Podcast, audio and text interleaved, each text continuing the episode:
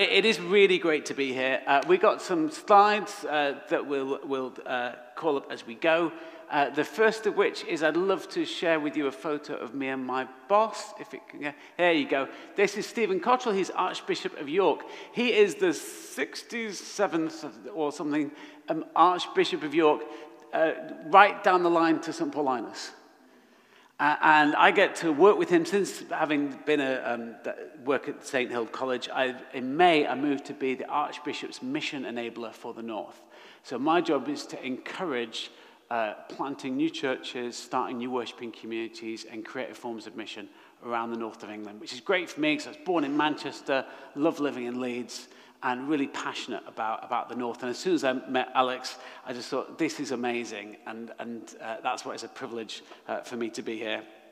I'd love to share with you something from the book of Thessalonians. So if you have that on your phone or uh, uh in the NIV version, I'm going to read from, or you want to follow it on the screen, uh, I'm just going to read from 1 Thessalonians uh, chapter 1, uh, beginning at the very start. And it goes like this It's a letter from uh, an early Christian leader, Paul, to a church in Thessalonica, which is in, in Greece. Paul, he writes, Silas and Timothy, to the church of the Thessalonians in God the Father and the Lord Jesus Christ, grace and peace to you. We always thank God for all of you and continually mention you in our prayers. We remember before our God and Father your work produced by faith, your labor prompted by love, and your endurance inspired by hope in our Lord Jesus Christ. For we know, brothers and sisters loved by God, that He's chosen you. Because our gospel came to you, not simply with words, but also with power, with the Holy Spirit and deep conviction. You know how we lived among you for your sake. You became imitators of us and of the Lord, for you welcomed the message in the midst of severe suffering with the joy given by the Holy Spirit. And so you became a model to all the believers in Macedonia and Achaia. The Lord's message rang out from you, not only in Macedonia and Achaia, your faith in God has become known everywhere. Therefore, we don't need to say anything about it, for they themselves report what happened when we visited you. They tell how you turned to God from idols to serve the living and true God and to wait for his Son from heaven, whom he raised from the dead, Jesus who rescues us from the coming wrath. Amen. Okay, so I want to start with a question this evening. Um, why are we here? Why are we here? Like that's a deep question to begin with. Why are we here? This is a Christian church. How come we're doing this in Liverpool? Okay, how did faith get here? Uh, we've been reflecting on it in the videos already. Um, what happened? And, and of course, the first thing that happened is that the Christian faith began in Jerusalem. So if we just see on the screen here, we've got Jerusalem, um, where, where Jesus uh, rose from the dead. If we go to the next slide, that we go. Here we go. Um, so you've got Jerusalem just off the bottom right corner there. And then the message about Jesus spread out through people like Paul, uh, who went to places like Thessalonica, spreading that message about Jesus. And then from there, Paul writes, and we just read it then, your faith rings out. It's like a sound wave kind of echoing out. The Lord's message rang out uh, in Macedonia and Achaia, and, and in fact, it's been known everywhere. So there's this, what I'm going to call a first wave where the gospel, the news about Jesus, spreads out from Jerusalem to Thessalonica and then out through Macedonia. And actually, the very first Christians on the kind of the soil of the British Isles will most likely have been Roman slaves, uh, maybe Roman householders, uh, possibly Roman soldiers. Um, and that was going on in the like the 200s and the 300s AD. Um, but then the Roman Empire crumbled, and when it crumbled, the little churches in people's houses and the people who are Christians, that all fell away as well. And so then you got pagan rulers and, and, and faith, Christian faith, kind of died out. And that was the first wave. And if things had stayed like that, then if we were meeting as Christians together, we would be probably in Italy. Because that was like the center in Rome. So if you think about it, we could be, instead of here tonight, we could have been in Rome. So we could have like had, uh, well, in the morning, we were talking about what we'd do in the morning. So we could have had like pasta for dinner and then taken a stroll through the Roman kind of streets and then had a relaxing uh, time in, uh, in the beautiful colonnades of Italy. But instead, we're here in Liverpool. And uh, because faith didn't just stay in, the, uh, in places like Rome, there was a second wave. A second wave of evangelism that came out from Rome. Now, Pope Gregory sent out, and Alex was explaining about this, sent out people like Augustine, who went to Canterbury, and then uh, this guy Paulinus. So if you look at the next slide, there we go. So we've got from Rome sending through to, uh, well, to Canterbury. He was there for about 20 years, and then pushing up towards York. And that great second wave uh, is described by the historian Bede, who was just a couple hundred years later. If we have that quote up there, he says, King Edwin received the faith in the year of our Lord 627. So that's nearly 1,400 years ago. He was baptized at York on the holy day of Easter, 12th of April, in the church he himself had built of timber there in haste. So that second wave is nearly 1400 years old. And what we're doing across the north is we're getting ready to celebrate that, to celebrate 1400 years. And that wave of people finding faith in the north is still going. And tonight we're part of that wave. And um, that's what we call faith in the north faith in the north. And we, we've got a little team of, of historians, and they've been looking at every church that can trace itself all the way back to those first Anglo Saxon Christians. And if you look at the map here, each of these pins shows you a church that was planted back then in the 600s or the 700s, maybe early 800s. And what an amazing collection of pins on the map. And that's how the movement of faith in the north got going. That's how faith returned to Chester and York and what was before Liverpool and, and Manchester and Leeds, uh, before those cities got, uh, got going. So, um, what I want to just um, think about with you in terms of faith in the north is, you know, how did faith get here? What do, who do we have to thank, and what do we have to learn about um, about that great story, that great chain of love. A chain of love, as one person told another person, who told another person, who told another person, who told you about Jesus Christ. How do we play our part in that? And I just want to draw out two uh, things as I do that, and the, uh, two little observations. And the first observation is this evangelism isn't easy. Okay? Evangelism isn't easy. Newsflash uh, I know it uh, may come as a surprise, it probably doesn't. Um, it's not easy, this business of telling people about Jesus, sharing faith. Um, let me illustrate what I mean by that. The whole thing about uh, Thessalonians, this letter that was written, is all based on a, a, a mission journey that went wrong. Uh, so if we call up the bit from, uh, from Acts, this is uh, uh Luke uh, who describes in the New Testament how it went. He says, Some of the Jews, this is in Thessalon- Thessalonica, were persuaded and they joined Paul and Silas, who wrote this letter, um, as did a large number of God fearing Greeks and quite a few prominent women. But other Jews were jealous, so they rounded up some bad characters from the marketplace, formed a mob, and started a riot in the city. As soon as it was night, the believers sent Paul and Silas away to Berea. which is like a nearby city. So basically, they go, they tell people about Jesus. It's a disaster. Some people like it, some people don't like it. They were there maybe about two weeks, and they're just they're driven out for their own safety. Okay, that's how all this. It was not easy. It was not straightforward. It was not what was planned. It was the opposite of all those things.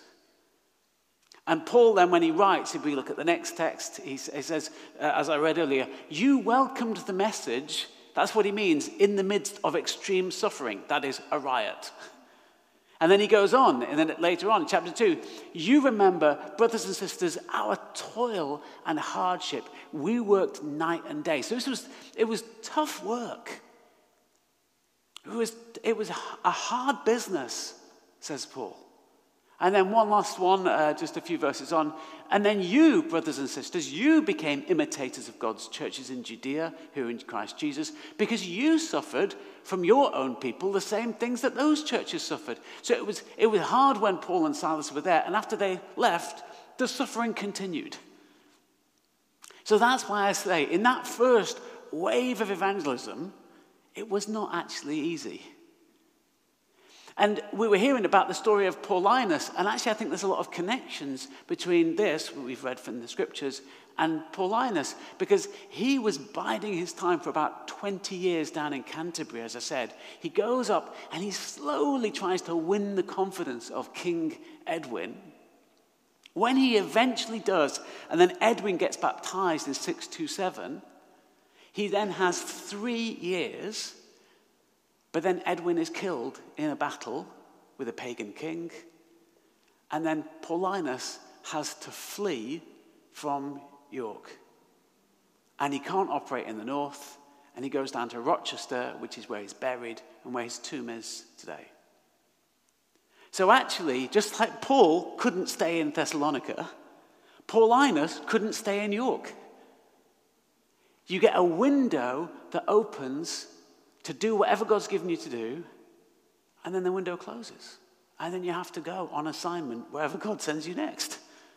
And so that's why I say evangelism isn't easy. This whole process of following God, starting new things, trying to follow the Spirit, it's not easy. And what I think we, one of the reasons I think this is important is faith in the North is about digging our roots deeper into the soil of what's happened in these islands centuries and centuries before. But actually, as we dig in those roots, what we find is that it's actually more vulnerable and risky than we might have thought.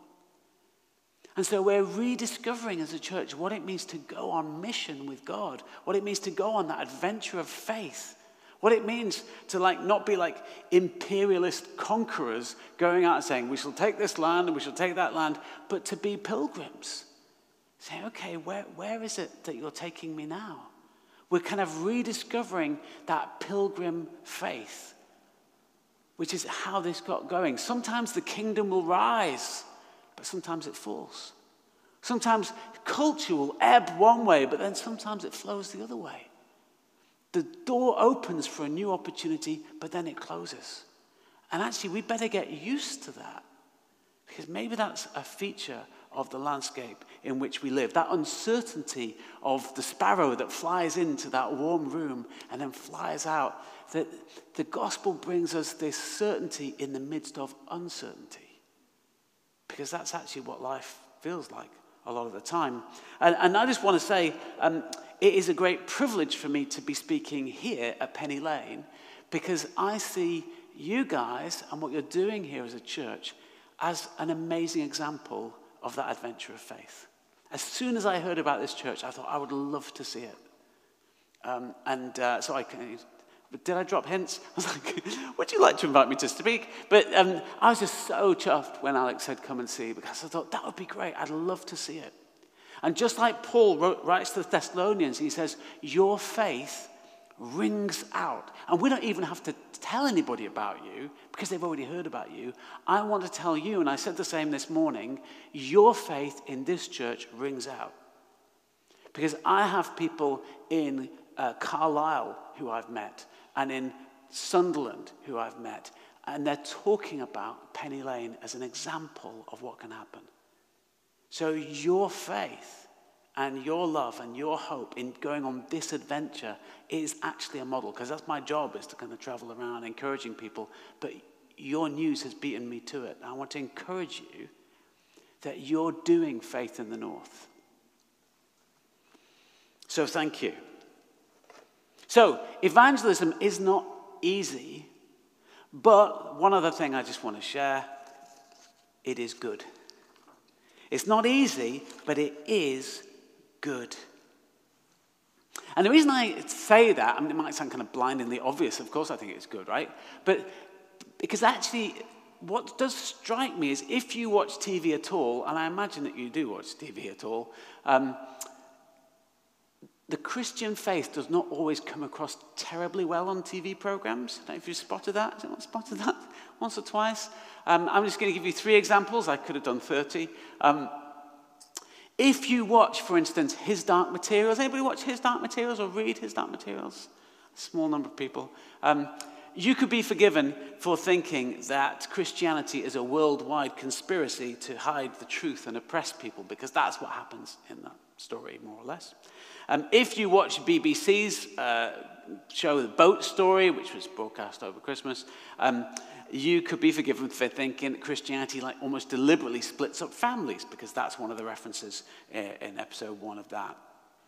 Uh, or if you watch the movie Wonka about the origins of, of Willy Wonka and Charlie and the Chocolate Factory, uh, which just came out before Christmas, um, you might be aware of the idea that church buildings could be hiding something. In this case, a massive vat of chocolate, which is being uh, controlled by a chocolate cartel.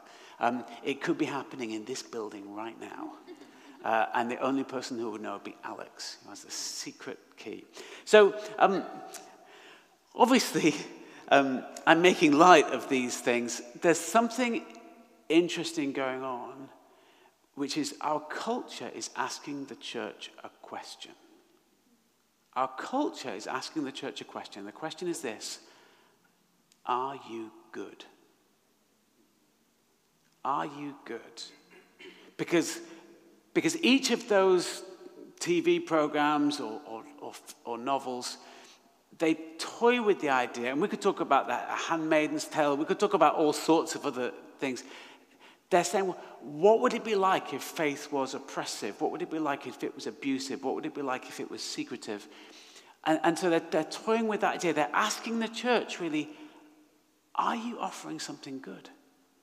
And it's an, an absolutely fair question because the church has at times got it wrong and has to hold up its hand and say, you know what, we've got this wrong. We need to repent. We need to change direction. You know, behavior which is abusive, actions which are unjust, power games, these are not the good news. But the good news is something good. And I just want to give you a couple of reasons, uh, three reasons, in fact, why that is the case. Um, first of all, the good news is good because that is literally uh, what evangelism means. So, uh, as Alex said, I am a bit of a nerd, and, um, and he asked this morning, you know, do you do, is there anything particularly nerdy you do? And one of the things that I do, which is a bit nerdy, is when I'm in church and I'm following the Bible reading, I try and follow it in the Greek uh, which is what the language of the New Testament was written in. And, um, and so let's take an example of this. The word evangelism comes from the Greek uh, euangelion, uh, which is just two words stuck together.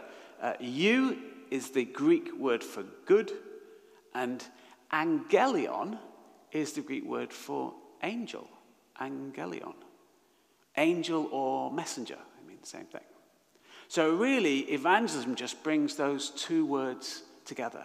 Uh, and we have other Greek words like this. So, a eulogy is a good word.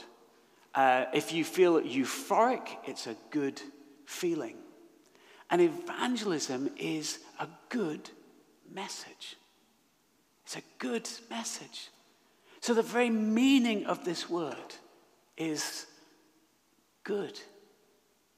So, if we're sharing faith at all, if you ever get the chance to share faith at all, you're sharing something good. You know, it says in the book of Isaiah, It says in Isaiah that your feet are beautiful. I don't know how you feel about your feet. Uh, my wife and the book of Isaiah disagree about my feet. Um, Isaiah says, My feet are beautiful. My wife does not agree. Um, little curly toes. Anyway, um, that's, that's, not relevant. But um, my point is that when you get the chance to just invite somebody to church or just say the truth about where you were tonight, if somebody asks you tomorrow what you did at the weekend, whenever you get the chance to show or to share about Jesus, Isaiah says, How beautiful are the feet of the one who brings good news. So, whenever you're sharing the gospel, you're doing something beautiful. You're sharing words that words were made for. When you speak about Jesus, you're doing with words the thing that words were actually made for, which is to carry the good news of Jesus, who is the Word. Anyway, um, it's good. Uh, secondly, evangelism is good because, because it's good all the way through. Because it's, it's got not just a good label or a good kind of a, a good word or title because its meaning is good. And i just want to encourage you with that tonight. Do you know that the good news is, is good all the way through? It begins with the god who lives before the world was even created before the universe began outside of time itself a god who dwells in love and joy and delight in a union of Father, Son, and Holy Spirit. And out of love and joy creates a world and says it is good. And in that world creates a people, Israel, so that they can say that they have tasted and seen that the Lord is good, that they've actually been, been held and carried and met by God. And then, when his own people turned away, and when he wanted to reach out to the whole of the world, he sent his son, Jesus, so that we could all see his goodness. Luke says in the book of Acts that he went around doing good in the power of the Holy Spirit. And then, even on the cross, he, when, when, when what we do is we, we took him and he was arrested and falsely charged and tortured and killed, still he breathes out forgiveness. Father, forgive them, they don't know what they're doing. So there's a goodness all the way through to Good Friday. And then God raised him up so that now anybody who believes in him could be filled with his spirit, a spirit that gives us goodness. And so, in fact, uh, the letter of Thessalonians ends by saying, Make sure nobody pays back wrong for wrong, but always strive to do what is good for each other and for everybody else. So, the gospel is the news of the goodness of God who wants to share his goodness with us so we can infect the world and bless the world with the goodness of God. So I just want to encourage you. Uh, there's this wonderful book that's just been written called, uh, uh, which the subtitle is um, The Good News About the Good News. It's called A Yearning for the Vast and Endless Sea. It's by a guy called Chris Russell. I really recommend it. Um, but it's just reminding us that the, the good news of the gospel is good all the way through. And if the gospel sounds like bad news to you, then, you then you've understood it incompletely. And if we're telling it to others as if it sounds like really, really bad news, then we're telling it wrong. Because the gospel is good news. One last thing about that before, uh, before I finish, uh, which is that it has a good effect. So it has a good meaning, it's good all the way through, and it has a good effect. Um, in our passage, we see that because Paul says, When you heard our message, you had the power of the Holy Spirit convicting you. And God gave you the joy of the Holy Spirit when you were suffering. And you turned from idols and they turned to God in faith and hope and love. It had a good effect. And uh, I, uh, I, used this this morning, and it was, it was a delight to tell a bit of the story of this guy, Paul Kingsnorth. If you, if you like bloggers and you like people who are uh, kind of uh, thinking online, uh, this guy, Paul Kingsnorth, is a really fascinating character. And he was a, um, a pagan and a critic of Christianity. Uh, it began in his teens, and he said he, he went into a church once with friends, and at the back of the church was a visitor's book where you could sign, you know, I have visited, you know, thank you for opening the church. And uh, he got the pen, and he said when he was a teenager, he wrote in the visiting book of this local church, I will destroy you and all of your works, ha ha ha ha ha, signed Satan. and. Um, and so he was not a fan of Christianity, I think it's fair to say. Um, but then, round about 2020, he writes, something began to change. He was reading, he was thinking, he was wrestling with his thought, oh, wonder if God is calling me through the Christian faith. He was not expecting it at all. And then he describes the moment this all changed. He said, I was at a concert at my son's music school. We were in a hotel function room full of children ready to play their instruments and proud parents ready to film them doing it. I was just walking to my chair when I was overcome entirely. Suddenly, I could see how everyone in the room was connected to everyone else, and I could see what was going on inside them and inside myself. I was overcome with a huge and inexplicable love a great wave of empathy for everyone and everything. It kept coming and coming until I had to stagger out of the room and sit down in the corridor outside. Everything was unchanged and everything was new. And I knew what had happened and who had done it, and I knew that it was too late. I had just become a Christian. Isn't that amazing? that God broke into his life, but the mark of it, the way you could tell, was because of love. Because of love. So, evangelism is not easy, but it is good. It is good because it brings the goodness of God and it makes a good difference. And so, I just want to encourage you as I finish now, I just want to encourage you.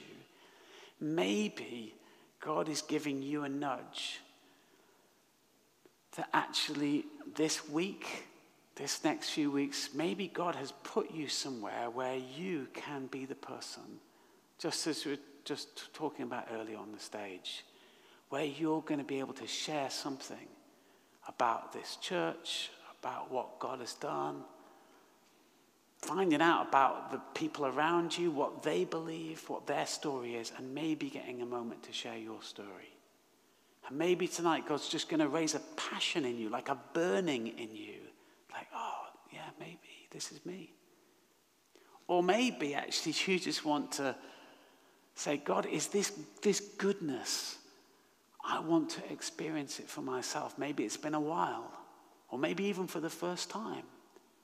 I want to know this good news for myself.